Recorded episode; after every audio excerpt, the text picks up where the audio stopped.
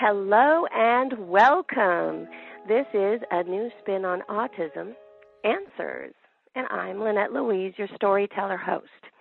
You know, here on Autism Answers, we take awareness a step further into conclusions. We kind of boldly go where no mom has gone before and make up answers out of the evidence and the experiences and the information that we're able to acquire.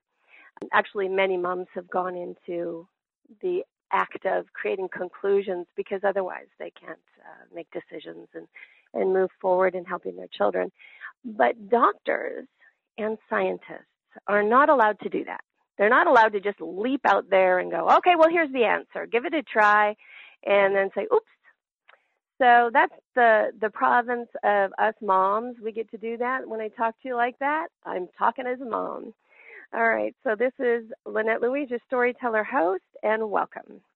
Today's theme is very exciting for me because it was a problem that I had when I was raising my one son. So I thought it was probably not just me and that we should talk about it. And I call it Don't Romanticize the Disorder. But before we get into that, I want to kind of give you a sense of what's coming up. We have a wonderful guest. I always say wonderful. I'm going to have to look up a list of adjectives and, you know, say awesome and interesting because, of course, all my guests are all of these things. Um, today's guest is Annie Eskeldson, and she's an author and a stay-at-home mom. Annie is actually a great example of social networking because I was posting some comments and questions on my Facebook site, and it was the things that she said that made me feel like, geez, I'd really like to have her on as a guest. So I'm really um, excited to move forward into that. And also, don't go away after Annie's interview because stories from the road so hang in for the entire podcast. Um, as a means of setting up Annie, I would like to end today's theme don't romanticize the disorder. I would like to uh, tell you a little something about when I was raising my son Dar, who I've talked about before, low functioning autism. You know, actually, he got the diagnosis of PDD way back in 84 um, I adopted him. He, you know, he'd had a horrible past before I got him. So his story was complicated, and we really weren't sure what to expect from him. And when he was he was mute and and weird, very weird, in our introduction to autism as a family. And so we really found ourselves sort of following the times and believing him to be a mystery, this kind of amazing Zen child who lived in a world of his own. Now, this is the kind of language that we use when we talk about autism. We say they live in a world of their own. And that's a bit daunting. That makes you feel as if, or at least for me, it made me feel as if I couldn't break into his world, or I lived one place and he lived another. And of course, the um, the times didn't help. Back then, uh, every, you know, the doctors spoke like that. Uh, parents were blamed. I mean, it was very, it was a very challenging time to be raising someone who was autistic, especially since there was really only about one in ten thousand children with it. So it was really rare. So here I am. I'm trying to figure out this child. We're all looking at him like he's in a world of his own. This movie called the boy who could fly. Kind of our undoing. See, in the boy who could fly, he's autistic and he can fly, literally fly. So we start doing this thing which is called magical thinking. As a family, we start looking at Dar and thinking, you know, maybe in the night he he flies. We were watching him and thinking that he he was someone so special we didn't dare teach him. We didn't dare ask him to change. And that was a pitfall supported by society at the time. So you can imagine he uh, didn't learn much in those days. And he didn't fly, by the way, though we we did all take turns waiting up at night to see if he would. So uh, I apologize for that, but that's the truth. And it's led me to wonder how many families out there do feel afraid to step into the child's world, especially since this lingo is still used, and try to roll up your sleeves and just help them, just teach them. And that's where my guest comes in. I think she is a perfect example of that. And we're going to get into that because some of her, well, actually, my favorite of her two books that are out uh, deals specifically with that. So, we're going to talk a little bit about education, about acceptance, and about what the heck reality is when you're dealing with children that are on the spectrum. And do we want to think of them as living in a world of their own? Or do we want to think of them as living in our world with some struggles? Okay, so this is Annie Eskeldson, and hello, Annie. Welcome to the show. Hey, Lynette. Thanks. Mm, so tell me, I want to start right in on you have these two wonderful books. You're a stay at home mom. Um, and the books are illustrated, they're short, they look like and read like children's books mm, with a twist. So you tell me, do you see these as children's books, adult books, family books? What would you call these? Lynette, I think my books are really for um, children, adults, and families. They're uniquely written so that the children who read the books have a character to relate to and also beautiful illustrations to look at. Especially my first book has got, you know, big eyes and things like that uh, to captivate a child's attention but they also are purposely written to provide relating to the parent and comfort for the parent and also self discovery type tips. What I like is that Ashy's Gift, which is the name of one of your books, I assume the first, um, is really about acceptance of yourself, your situation, and who she is. My books are also told from the autist point of view makes them less threatening that way. And how many times have you heard out of the mouths of babes? uh, in Ashy's gift, it is absolutely about a family going from, you know, moving from discouragement to discovering all of the wonderful things that can be uh, attributed to going through a challenge as a family. Well, and I think you did it really well. Um, it's uh, a wonderful story. It's a great beginning, but my favorite, I have to admit, is Ashie in a class all by myself. And I think it really fits today. So I wanted to get into that a little bit. So it looks as if you're a homeschooler. Why is that? And tell me about it. And to, also, can you tell us a little about Ashie? Absolutely. Um, my husband and I always plan to homeschool our children. Um, this was our uh, family beliefs and our uh, values were just uh, not really so much into the public school system. There's some uh, things are being taught that that we, um, as a family, don't, you know, really want our children involved in. And so we had always planned to homeschool our children. When Ashley Megan was diagnosed with autism, we really realized how I mean, even so much better our decision to homeschool really was. And I talk about this in my book on the parents page that a classroom, the very best classroom in the world, can be the worst place for a child on the spectrum or with sensory issues.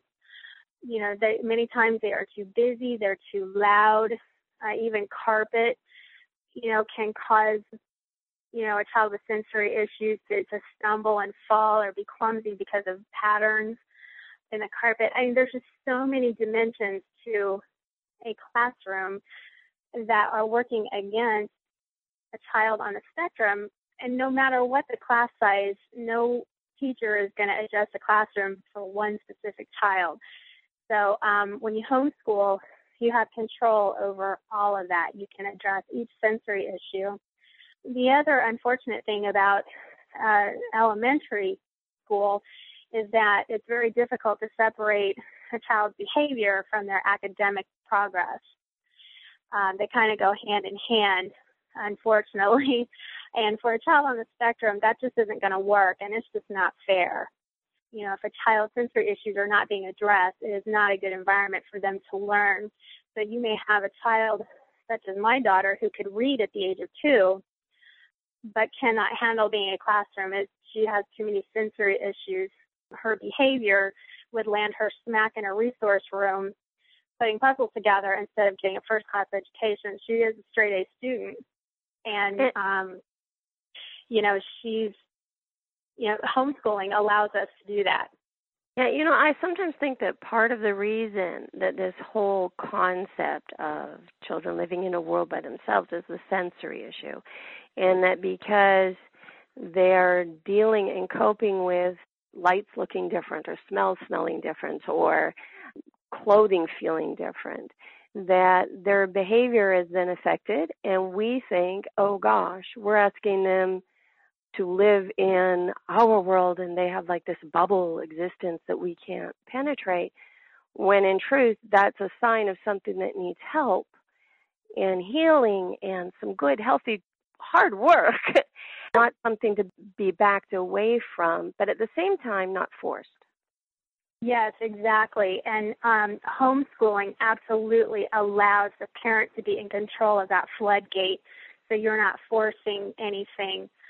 One example, um, like my little girl had terrible sensory issues and she still has some but you know they grow out of that but they need when, when they can grow out out of it at their own pace uh, it's a whole lot better for them and i'll give you an example um, my daughter was always the most antisocial person that you could ever ever know. And as a parent, when you watch the little kids and they play together and have fun together, you know it is a little disappointing and frustrating when you see your child who will not uh, socialize, has no interest in the little gymnastics, you know, tumbling classes or the little ballet or anything. Um, but uh, she, we never forced it on her, and homeschooling allowed us to keep her from that because it was very hard for her. She does not like people in her space and she doesn't like things that are too loud.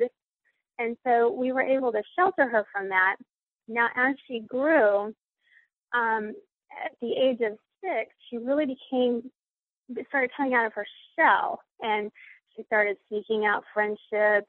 And now, at the age of seven and a half, she is a social butterfly she seeks out friends. She can start and stop conversations. She can play pretend. Um, she actively seeks out people to play with. And so you see now she's she's been allowed to do those things at her own pace. And I will also say she has only modeled proper adult behavior. And so she's polite. She has good grammar. Um, she doesn't swear. Um, she has manners, so she's gentle. She's a very good friend. So you see, there's so many benefits to homeschooling. I mean, I just can't. It's hard to stop and start and stop. well, personally, I have to admit that personally, for me, um, my children did much better when I took them out of school. But I have seen many, many kids that do better when they're put into school.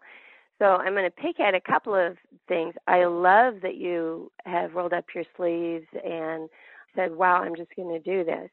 But to you know, just to set the record straight a little bit for some parents, sensory disorders uh, come in a huge, huge, huge range, and some kids grow out of some of them or all of them, and some don't.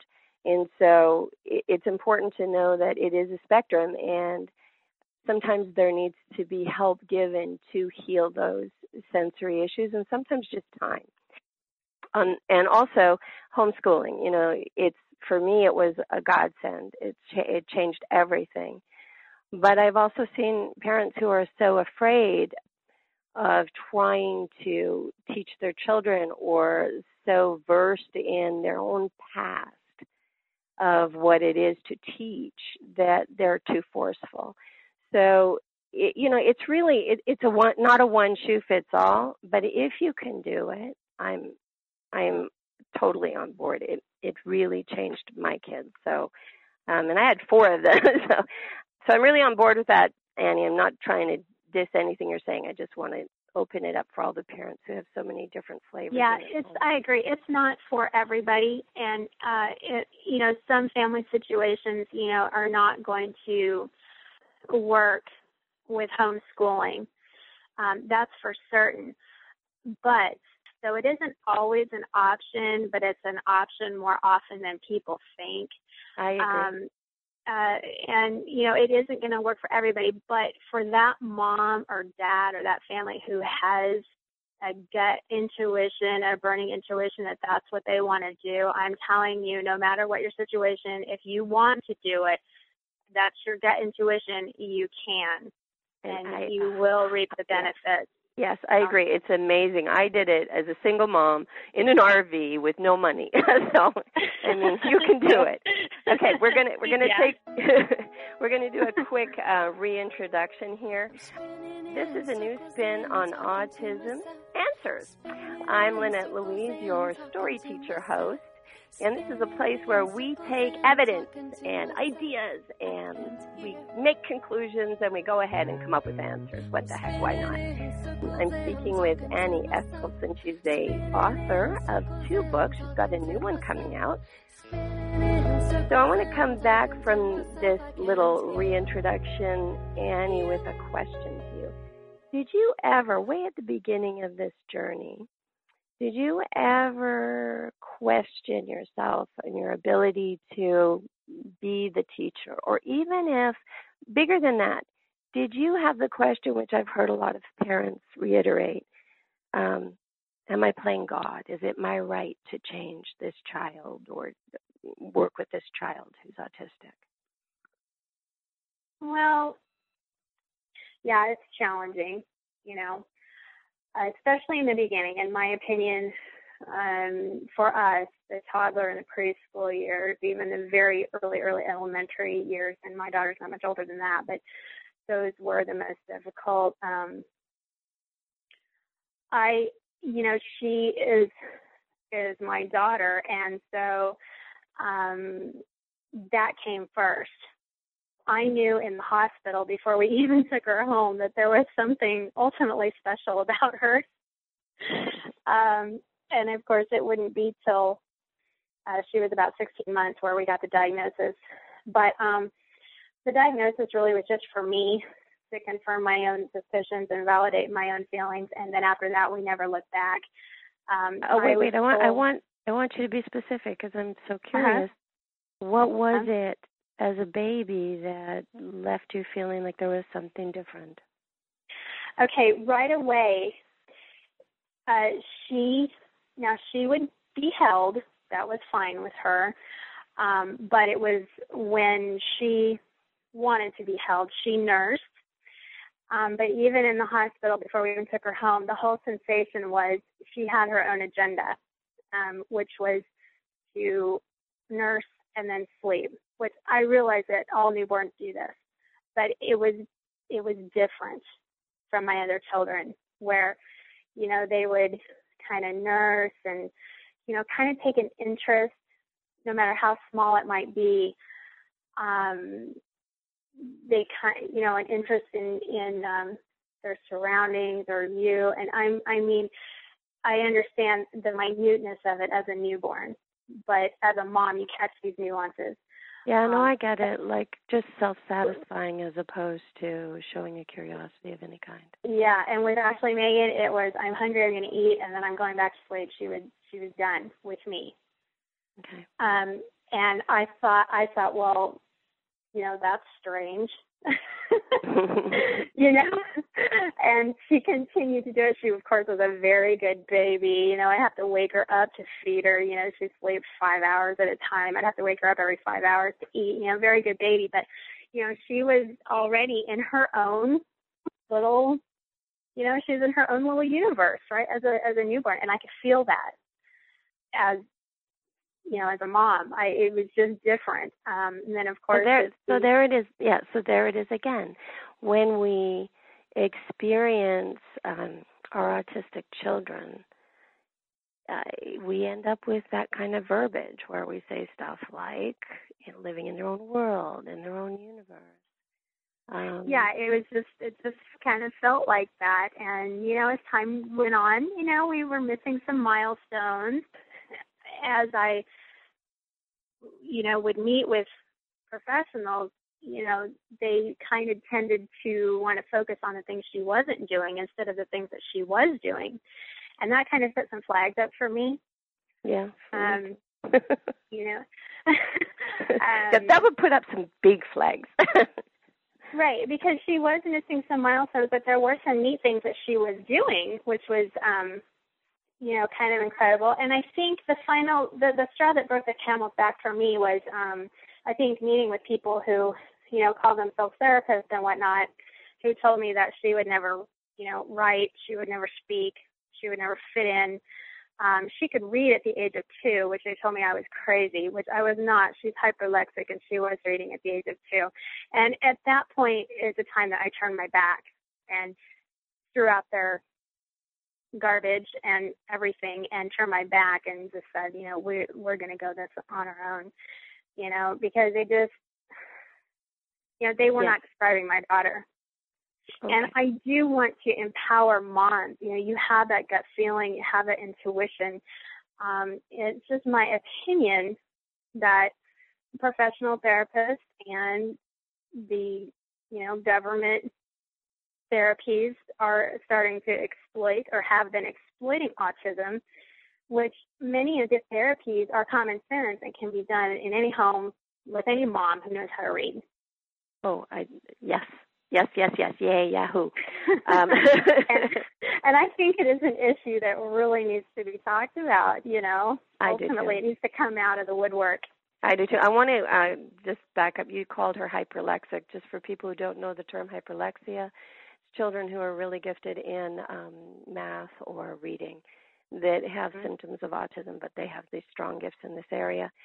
And you can often really, really help these children by focusing uh, on what exactly what Annie just said. You focus on what they have, the skills and talents that they have, and you build up from there. But then that's what you always do. It's just more obvious with hyperlexic kids what the skills and talents are. So I am. I wanted to know what it is about you. So you're clearly different as a mom in the sense that you didn't just let yourself fall apart and, and overwhelm. Although I, I think there's a piece of that that happens in the book, so I know you did it at some point. Yeah, that was actually but, really hard to do. um, you know, because I I didn't spend a lot of time being upset.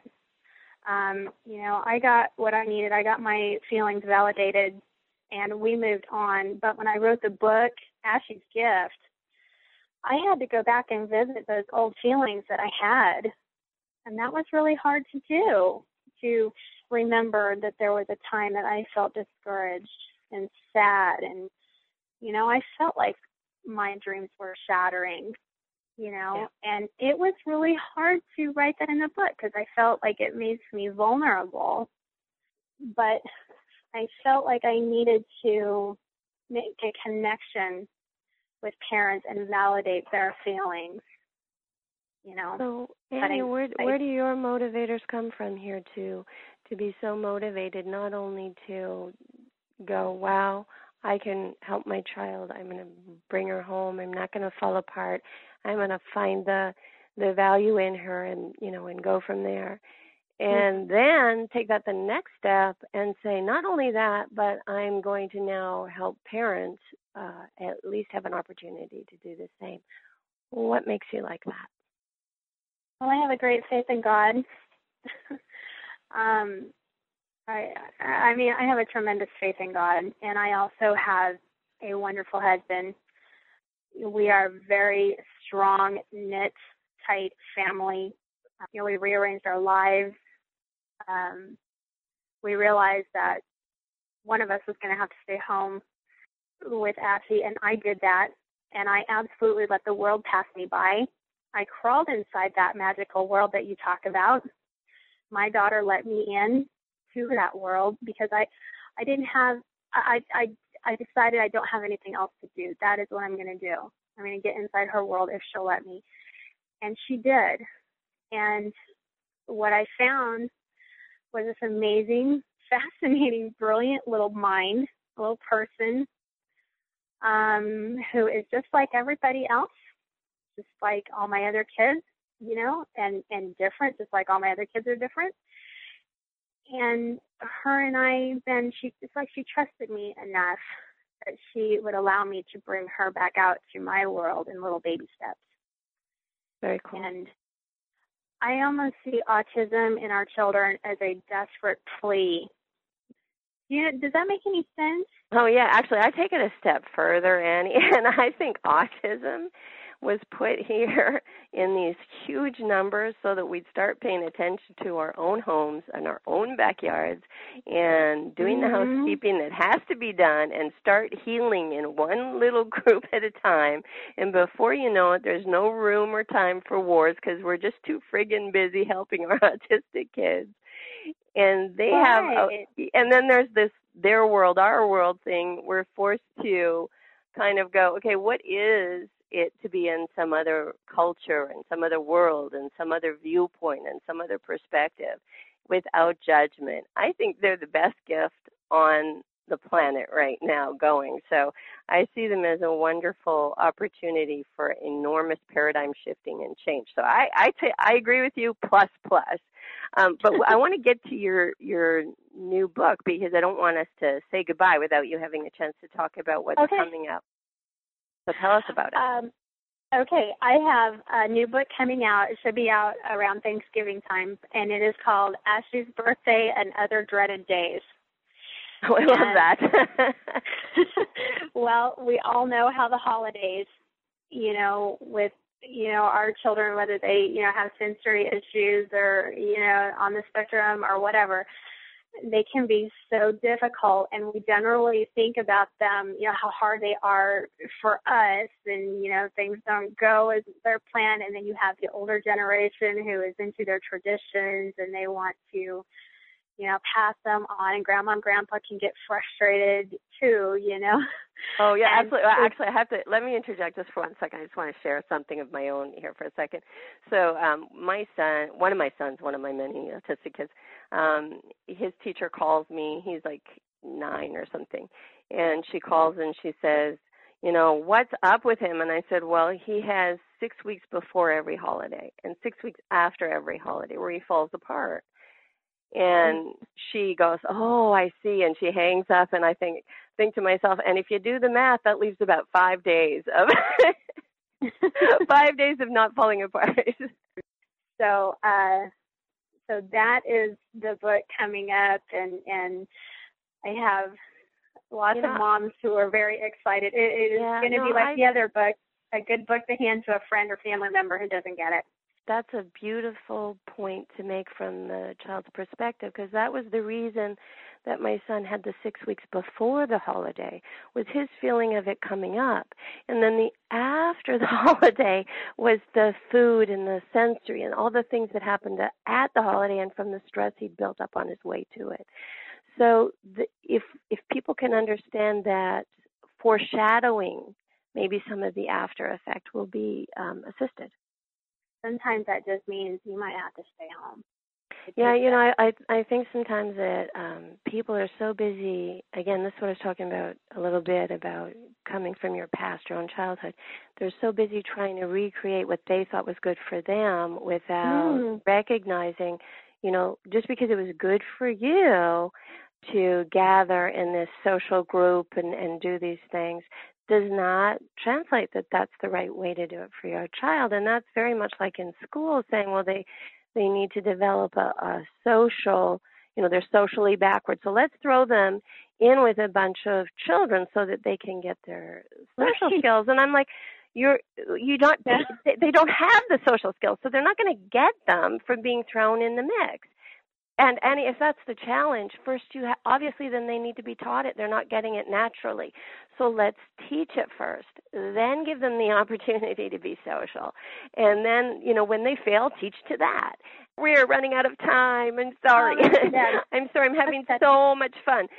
I want to give you an opportunity right now to um, to share your website to share your blog information whatever you want to do right now.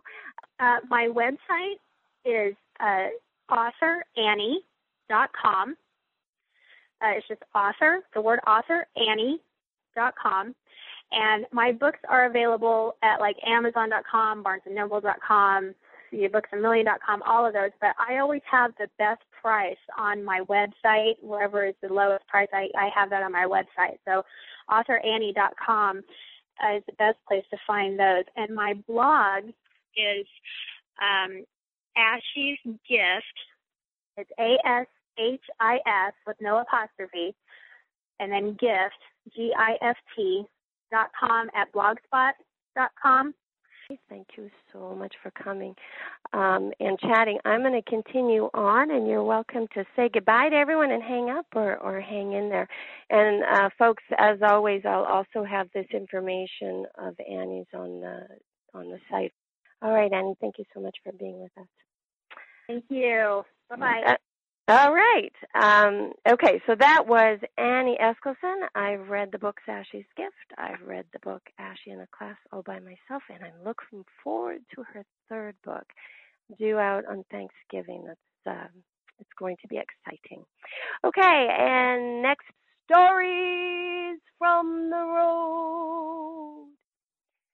Um, I have to uh, begin this by apologizing to everybody. I call this section Stories from the Road because I travel all over the world and I work in people's homes.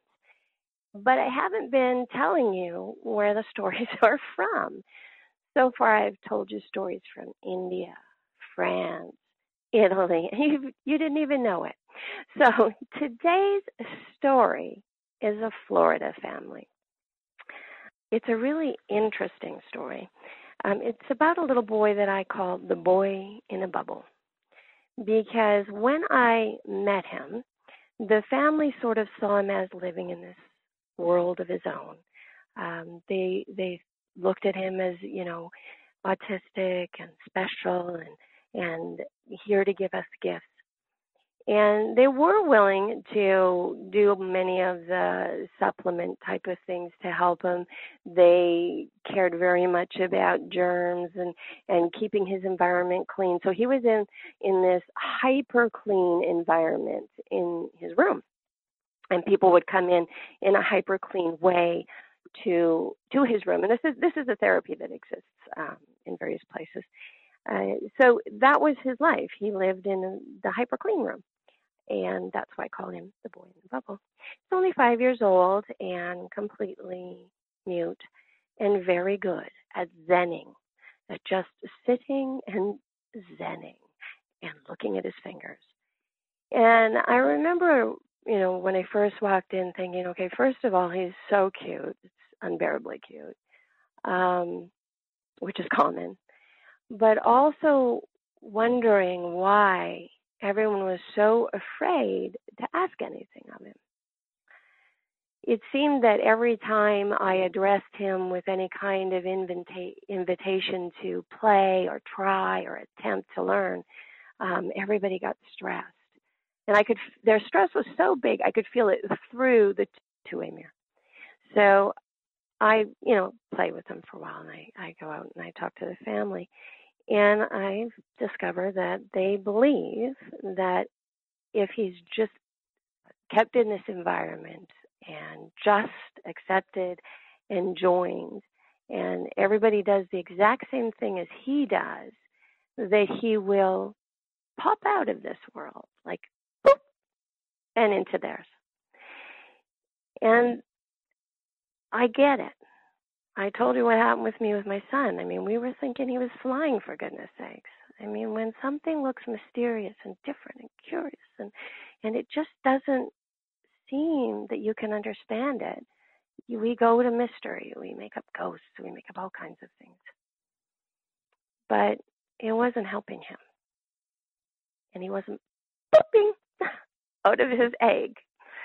So I talked to them and I was explaining that parents teach. And I think this is what Annie was talking about. Parents teach. Whether you're a parent of a an autistic person, or I love the term autist. That's Annie's use. Uh, other people use it, but she uses it um, all the time. Um, whether you're the parent of an autist or whether you're the parent of a of a regular kid. Your job is to teach. And if somebody is unable to reach out and try, that doesn't mean that they're in an egg of some other universe. It means they don't know how to reach out and try. So, yes, accept them. Don't ask them to not be who they are, but ask them to learn. So, the, the good news on this little boy is he was so young. I was able to add neurofeedback to the approach, um, help the family believe in, you know, encouraging and teaching and joining all at the same time. And he's neurotypical. It only took uh, about a year and a half, and he's just one of the lucky ones. So all he needed was a little nudge and somebody to say, "Yes, I see that you live in in this uh, in this different way, but you still live in our world." And want you in our reality so I can hug you and love you and play with you and hear your beautiful voice. So today's answer is you're a parent.